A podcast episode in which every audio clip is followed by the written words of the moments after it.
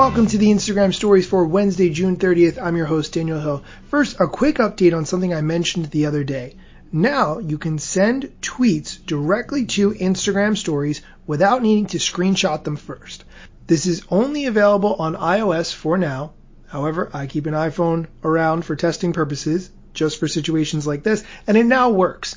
It didn't when it was first announced, but I updated my Twitter app a couple of times actually over the past couple days. Still didn't work. I updated my Instagram app, and then I could send tweets right to my Instagram story. So check it out. I definitely recommend if you do not share content from Twitter to Instagram already, you should definitely be doing it because it looks different in stories, and I think it's a good way to grab people's attention in your stories. In other Instagram news, and this is a big one, the Verge is reporting that Instagram is starting to test letting anyone share a link in stories. This is, I, I told you it was big. Okay, first off, it's not the swipe up, but instead it's a linking sticker.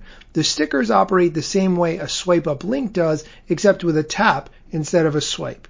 People can still respond to stories that include the sticker, which actually you can't respond to stories that have the swipe up link. That's true. I never thought about it before, but you can't.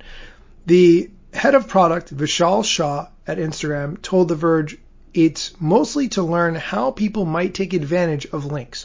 They'll be watching for the types of links people post while keeping a particular eye on misinformation and spam. And he says stickers fit more into the way people use the platform currently. So he says this test, quote, brings links into the same kind of overall system, which, from a simplicity of system perspective, also makes a lot of sense. End quote. He says that link stickers are the eventual goal for Instagram, whether that's for everyone or just the people who have linking privileges. Quote, this is the sort of future system we would like to get to, and that's what we hope to roll out if we're able to make this work. End quote. Links will be limited to stories for now. However, Vishal Shah VP of product at Instagram says there's quote no plan to bring them into the feed or any other part of the app.